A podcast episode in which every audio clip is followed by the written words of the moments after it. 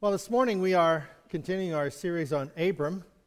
We'll get to Abraham in a week or two, but Abram. And uh, we're looking at Genesis chapter 12. And last week we had Abram uh, being cur- called out of Ur of the Chaldees. And there he left his family and his um, past and moved to a country, a place that God would show him when he got there. And we know that this trip took, uh, I think, well over a thousand miles. So, you know, they didn't get Amtrak or the train, they took the camel and, the, and the donkey, and they traveled north along the Euphrates River until they came up near the beginning of it, or, and, and then traveled down by the, the uh, Mediterranean Sea and came to this place that we know as Israel today. And it was there that Abraham settled and that God brought to him these promises uh, again that he would have this new life. And in today's lesson, in verse 7, God appeared to Abraham and said, I will give this land to you and to your children. So he built an altar there. It is this place called Bethel that Abraham has now arrived at, and he is there uh, celebrating God's promises to him. And it's important as they, in the Old Testament, in these times, they would erect altars. They would erect places of that not only were places of sacrifice, but they were places that comm- uh, commemorated how that they had established some type of communion with God. They had established this relationship with God and with His promises. And it's very important because always throughout Abram's life, and as later on as his name is changed to Abraham, he comes back to Bethel. And there's, there's this theme, I remember years ago, I even did a sermon on it, back to Bethel. Going back to that place where we met and encountered God, where God, um, his experience of his love and his promise came, comes into our life. And it's important that we have these places. You know, we have celebrations, you know, Christmas, Easter, and the holidays, and those are special occasions that are set up for our nation, as it were and on our calendar, yearly calendar. But as we celebrate birthdays, so too we should celebrate in our own lives times in which God moved on our life.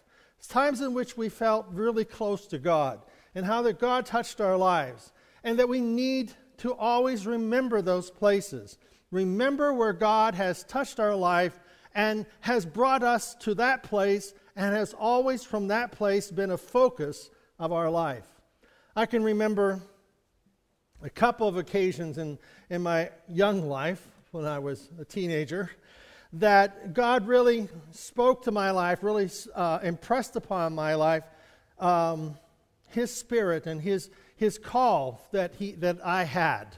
Whenever I was in college and um, playing football and, it, and, and going to church, there was one, one night in particular I was at church and up at the altar praying. And it was that night that I felt this calling that said, This is the time, you know, I'm calling you into the ministry. I want you to go to Bible school, go to the school, and become a minister.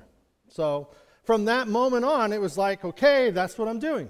There was like no second choice. There was no going on with my present endeavors of playing ball and playing football and being a coach and all that, none of that was important anymore. It was this place, and I can still remember the night. For me to remember, that's a good thing. Um, but I can remember that night and remember that place that I was at that church at the altar, and there, as it were, hearing that voice or hearing that still small voice. I didn't hear voices, but that kind of whisper in your spirit, this is what I want you to do. This is what you were intended for. And so from that moment on, it's been let's go, let's be a preacher. Let's be a minister and do what God has for us. Well, Bethel is this kind of place where Abraham has arrived at the promised land, and it is there that God renews this promise that he gave to him back in Ur of the Chaldees whenever he had left there that God would bless him and he would give to him a land. And when you get there, I'll tell you it's there. I'll tell you when you're there. And this is what happens here at Bethel God shows up in Abram's life and tells him, I will give this land to your children. So it's like, this is it. This is where I'm supposed to be. And so Abraham sets up this, Abram sets up this altar, and there he offers his worship to God. Verse 8. He moved on from there. We would say, well, if that's such a wonderful place to be, why are you going to move on? Why are you going to move away from there? Well, he established the altar and he moved on from there. He moved southward in this land that God had given him. And he moved on from there to the hill country east of Bethel and pitched his tent toward Bethel to the west and Ai to the east. He built an altar there and he prayed to God.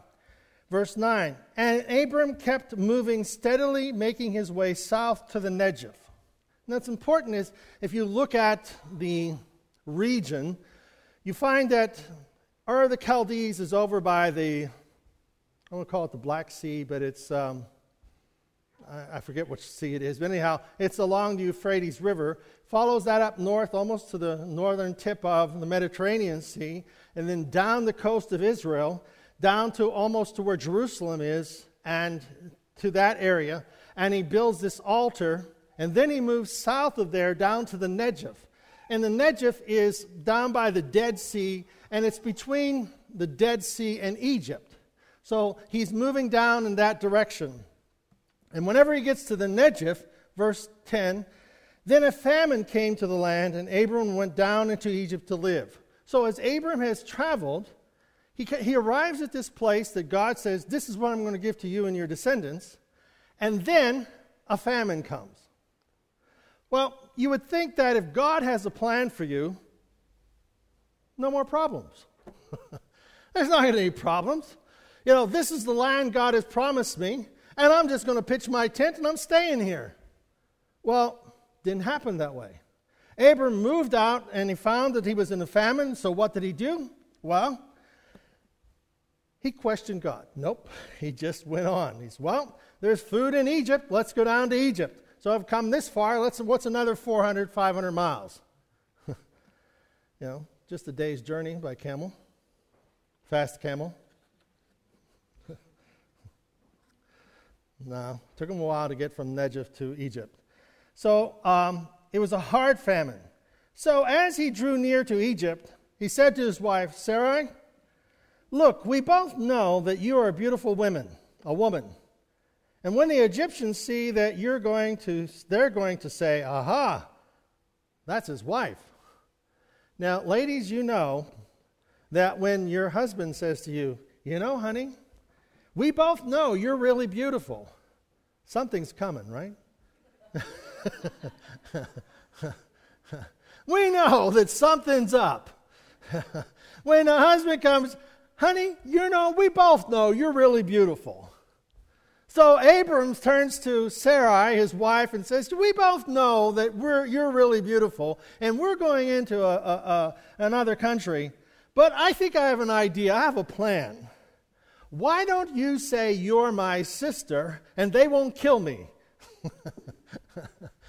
because if you're my wife, they'll kill me and take you, because you're just too beautiful. And ladies, nudge your husbands, whatever. I want you to notice this. He's telling you something here. All right. So, so do me a favor. Tell them you're my sister. Because of you, they'll welcome me and let me live. so, this is Abraham now. This is the guy who God has promised him that I'm going to bless you. I'm going to give you descendants. I'm going, the, the, the, your descendant is going to bless the entire world. And this is Abram. What's he doing? His fear has caused him to doubt that he was ever going to live. And he doesn't have any kids yet. So, how can the promise that God has given him take him through this difficulty? He's, you know, the promise doesn't, in this, in this case, the promise that God has given him up here at Bethel, and the promise that he had given him, you know, 1,500 miles earlier in, in uh, Ur of the Chaldees, suddenly goes out the window whenever he goes into, falls off the camel, doesn't go out the window. It falls off the camel uh, whenever he comes to Egypt. And he tells Sarah, you know what, just say that you're my sister. So and then he says, Because you're so beautiful and because you are going to represent me so well, they'll let me live and everything will be fine. So, what we got here?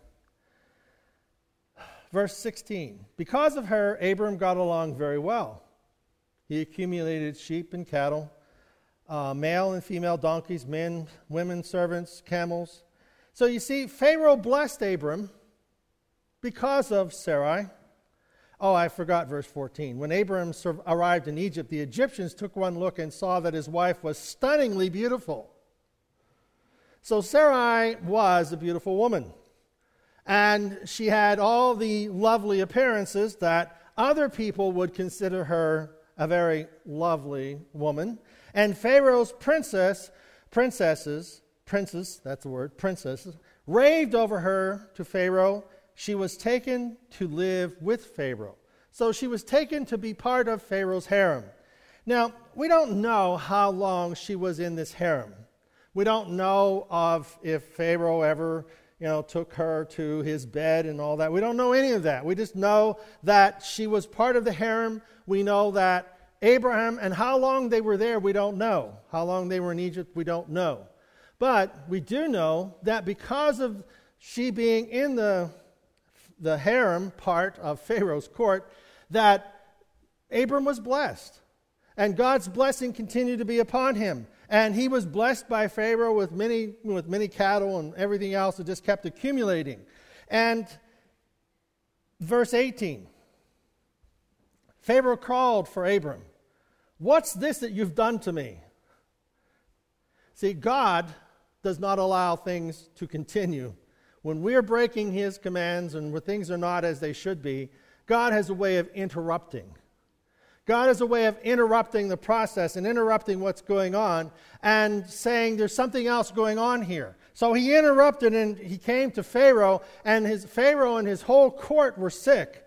And then Pharaoh knows God talked to, somehow revealed to Pharaoh, What's this that you've done to me? Why don't you tell me that she was your wife? Why did you say she's my sister so that I'd take her as a wife? Here's your wife back, take her and get out. so Pharaoh, he, he chastises Abram for his lie and for his inability to have faith.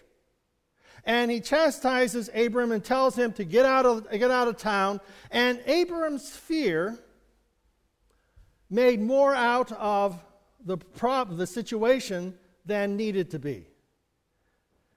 Abram's fear that Pharaoh would kill him overrode Abram's promise from God that God would take care of him. And see, as we look at the life of Abram, sometimes we start placing these individuals, these godly characters that we see in the scriptures, and we put them in supernatural settings in which they never really had to make an everyday life decision. Well, we can see how that fear is not to have a part of our life. Now, there are fears that we need to be afraid. There are things that we need to be afraid of. You know, you don't go lay in the middle of the railroad tracks when the whistle's blowing. Okay? That's a good fear. You stay off the track when the whistle is blowing. How many know that's true? All right, thank you. All right. You don't play out in the middle of the street. Why? You could get hit with a car. You know? That's a good fear. There are certain things we should be afraid of. You know, fear is a good thing. But the fear, when we start making up fears, and as it were, here is Abram coming into a new country. He's afraid that Pharaoh's going to kill him and take his wife, so he says, You be my sister and everything will be fine. He allowed the fear to cancel out the promise. In our life, we have this core of who we are is the promise of God. And the promises of God live in our life. And it is the promises of God that help us deal with our everyday life. It gives us the strength of the promise overrides our fears, overrides the things that we are assuming will take place or what could take place. How many scenarios can you come up with to a situation? you know, some people can come up to a hundred different things could go wrong. But a promise gives us a perspective that will go right. See? A promise gives us a perspective of how things will go right. And what happens whenever we have a perspective of how things can go right? We go in that direction. We go towards the answer to that prayer. And that's why it's so important, you and I, as God's children, to allow the promises to direct us, not our fears to push us. God's promises direct us. And so what happened? Pharaoh ordered his men to get Abram out of the country. They sent him and his wife and everything he owned on their way. Hmm. It's kind of a similar exit of what will happen to Abram's grandson when he takes his family, Abraham, Isaac, Jacob. When Joseph goes to Pharaoh, goes to Egypt, becomes second in command to Egypt in Egypt and Pharaoh, and brings Jacob to live there, Israel, and his children, his descendants. And the children of Israel have the 400 years of captivity in Egypt. And what happens at the end of the 400 years? Pharaoh, at the end of the plagues, sends them out with everything. Here it's kind of like the same thing happens to Abram. Take your family and get out of town. Verse chapter 13. So, Abram left Egypt and went back to the Negev. Okay, so this is that 350, 400 mile journey from, from Egypt back to the Negev, which is south of near the um, Dead Sea, somewhere between the Dead Sea and the Sea of Galilee, that part. And so he returns to this, probably the bottom part of the, of the areas, the Negev, down by the Dead Sea. Now, Abram was very rich and loaded with cattle, silver, and gold. So the riches of good men are the fruit of God's giving and the fruit of God's blessing. The riches of good men are the fruit of God's blessing. And Abram was very rich, and he was very, as what we would call religious, very deep in his faith and his commitment to God. So he moved on from the Negev, moved up into what is now the Canaan land, camping along the way to Bethel, the place where he had first set up his altar. He was going back to Bethel, the place where God had said, This is your land and Bethel and Ai and built his first altar. He prayed there to God. So Bethel then is this place that Abraham continually comes back to. Sometimes, and I haven't recently thought, many years whenever you know we were young in the ministry, always I would always remember that night, that place at the altar where I felt God called me to be a minister. And when you doubted that and felt, felt like, well, maybe I didn't hear God well, I would go back and revisit that night and revisit that place. And you see, these are the important times in our life. No matter what God does, there are things, there are events, there are altars, there are places that are very important to you in your life. And it's important that you revisit them. Now, sometimes people revisit the places of trauma and create pain. God says, let it go. Go back to the places of, of meaning. Go back to the places where God has touched your life and blessed you in a very specific way. Go back to those places because those are the places that are going to make a difference in how you live. Abram goes back to Bethel. Lot was traveling with Abram. The whole time, Lot's been with him, and he, that's his nephew. He was also rich. He was rich in sheep and cattle and tents. But the land couldn't support both of them. They had too many possessions.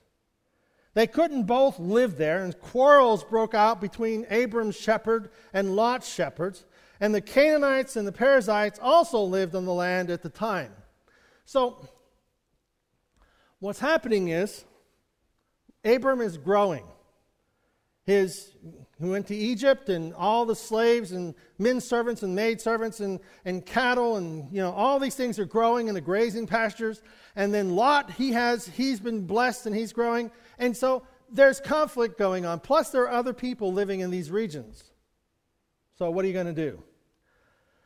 Well, Lot, his father died, and he traveled with his uncle Abram. And he was basically raised by Abram. And Abram would have been a very strong role model for him. But Lot, he never did get it. Lot never really had a sense of his own purpose. He kind of was the person who tagged along with Uncle Abram. And so throughout his life, then, he was kind of caught up in the moment, caught up in what was going on around him.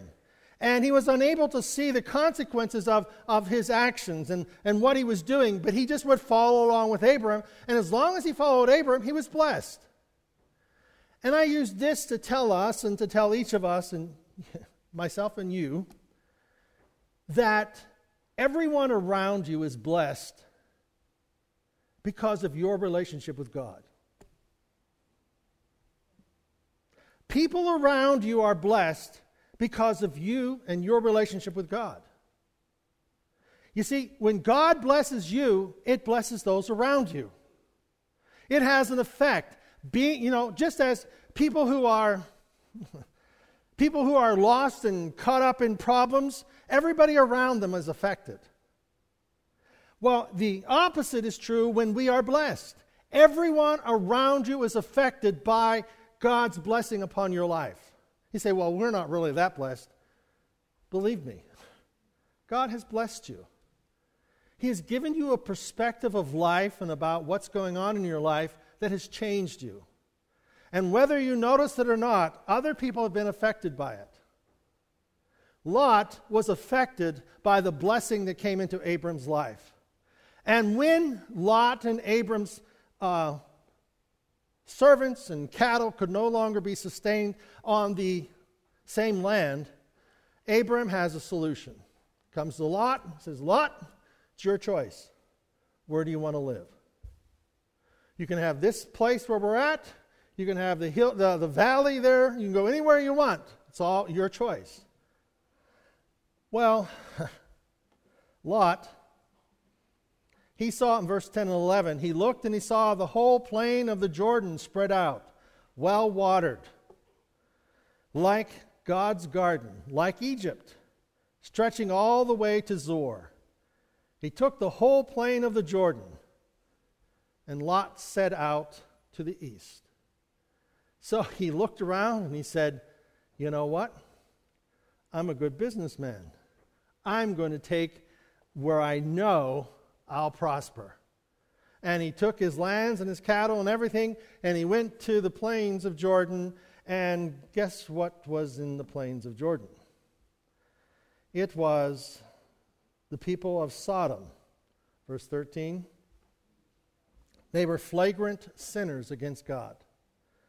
And so Lot took his family where he could prosper, but he was camping now next to sinners against he was he was putting his life next to people who were going to rob him, kill him and destroy him. He had lived his entire life around someone who was blessing and giving and supplying. He couldn't see that. He goes on to live by Sodom. In chapter 14, I'm not going to read it, but I just want to go do a little things here. That while he was living down by Sodom, you see, in those days, it was, it was like a, a, an area, a king was, there was the king of Johnstown, there was the king of Somerset, there was the king of Ebensburg, there was a king of Bedford, okay? So every these, all these cities had their, their kings and their um, armies that would protect them. Well, at Sodom, there was the king, and there, was this, there were these five cities that were paying tribute to one king. One king had come from Indiana, and he had conquered all five of these places. And they, all the places, Ebensburg and Johnstown and uh, uh, Bedford, they all had to pay tribute to the king of Indiana because he ruled over them. While Sodom, Johnstown, and Ebensburg, and all of them got together and says, We're not going to pay him tribute. We've been doing this for five years. 12 years, excuse me. We've been doing this for 12 years. We're not paying. So they made a pact. They were going to fight against the king of Indiana. so when the king of Indiana found out about this, he comes storming in and he just wiped them all out. And he conquered all these areas, including Sodom. And what did he do? He took Lot and his family captive. Everything they owned, he took them and he went off. Well, that was not the right thing to do. Because Abram was a man of God, and Abram wouldn't allow his nephew to be taken captive. He could walk out of the house, but he wasn't going to be dragged away from him. So here are these five kingdoms fighting against one kingdom. They couldn't do anything about it. So what does Abram do? He takes 318. He takes 318 men and chases after the king. and when he chased after the king, he caught up to them, and the 318 men did what five kingdoms, five city states couldn't. Abram defeated them. God gave him a plan. He defeated the enemy, retook all of the possessions, retook everything he had, set his, his nephew uh, free, took his wife and his kids and his families and all of his goods, took them all back, and he's going back home with the lot, the lot, all of the goods that he had conquered from this king. Verse 17 of chapter 14. After Abram returned from defeating um, Kedorlaomer, Lamer, and his alien kings, the king of Sodom came out to greet him in the valley of Shaveh and the king's valley. And so the king of Sodom comes out and greets him and, you know, talks to him about it. But the most important thing here is Melchizedek, king of Salem, brought out bread and wine. He was a priest of the high God, and he blessed him. In the book of Hebrews, it says Melchizedek to be without father, without mother, without descendant, having neither beginning of days nor end of life. This king Melchizedek, some feel, there's different theories about this, but some feel this was Jesus Christ. This priest of Salem is the descendant who is going to bless the entire earth through Abram's lineage. He shows up. He represents the Most High God. Blessed be Abram by the High God, creator of heaven and earth. And blessed be the High God who handed your enemies over to you. This King of Salem, King of Peace, Jesus, the Prince of Peace comes out and blesses Abram. And Abram gave him a tenth of everything that he had taken. He took everything he had and gave to this Melchizedek one tenth of everything he owned because he recognized how that God had blessed him. Now, does Abram know that this is Jesus incarnate? Does, this, does Jesus, does he know that this is a pre-incarnate um, appearance of Jesus Christ? I don't know. And again, you can go back and forth, and there are different theologies and different um, theories as to who this guy is. But it talks about how that this prince, this representative, this Melchizedek, God came and blessed Abram again. And Abram took of everything that he had and gave to him as a sign of God's provision. We go on, verse 21. The king of Sodom said to Abram, Give me back the people, but you keep all of the plunder to yourself.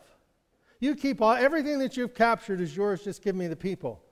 And Abram told the king of Sodom, I swear to God, the high God, the creator of heaven and earth, this solemn oath I take nothing from you or from those other five kings. I take nothing of your possessions, not so much as a thread or a shoestring. I'm not going to have you go around saying, I made Abram rich. Nothing for me other than what the young men ate and the, and the share of the men who went with me. Abram says, God, who made the promise to my life, is my sustainer. He is the one who is going to provide for me. He is the one who is going to see me through all of the difficulties of my life, and all of the wealth that is going to come into my life is going to come by God Himself moving in my life.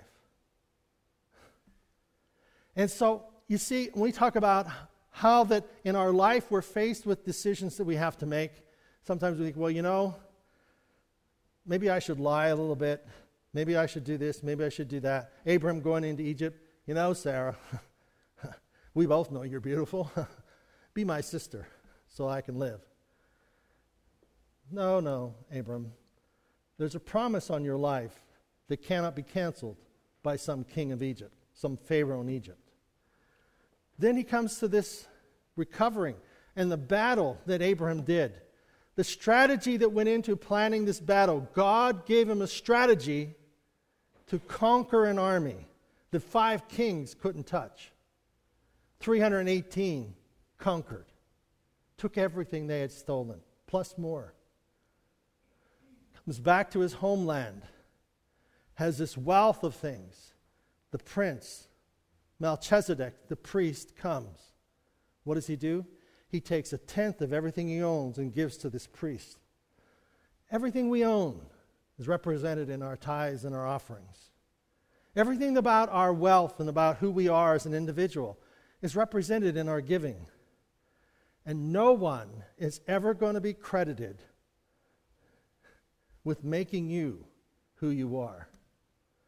God is going to be the one who will receive the credit for you becoming the person He created you to be in your mother's womb.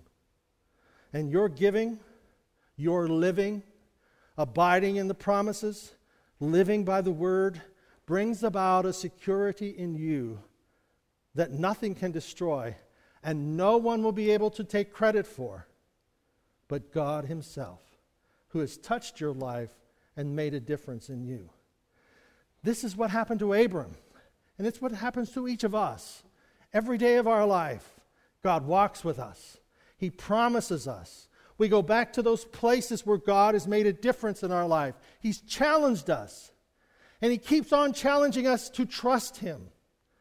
And He will make a way for us. He will bring the promises to the surface inside of our heart and we pray those promises, and God will bless. It is His blessing that we desire. It is God's direction for our life that we desire. It is His protection. It is His purpose. He will be our God, and we shall be His people. And He will bless us in this life and in this day, and He will bless us tomorrow, and He will bless us for an eternity. Because he is the God who created the heavens and the earth. He is the God who spoke to Abram 3,500 years ago. He's the same God that speaks to our hearts today. He never changes. Shall we stand?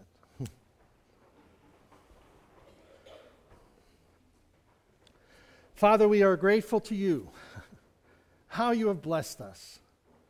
God, we're grateful for your provisions. We're grateful, Lord, that you make us wise stewards. And no one is ever going to receive credit for making us who we are, not we ourselves nor other individuals. God, it is you and your blessing. And your blessing, O oh God, touches our life and it touches the lives of everyone around us. Even those who don't believe, Lord, are touched by your blessing through us. We thank you, Lord, that what you give to us is something of abundance and something of truth and of eternity. We thank you for hearing our prayers. We thank you, God, for touching our lives, our families. Thank you, God, for loving us.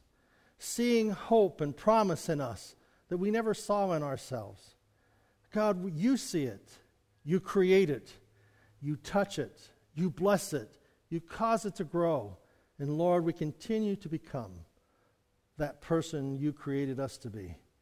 Let your blessing be upon us. Now we pray. God, inspire our prayers for those who are ill, for those who are hurting, for those who are in need. Inspire our prayers that we may pray your thoughts and your word.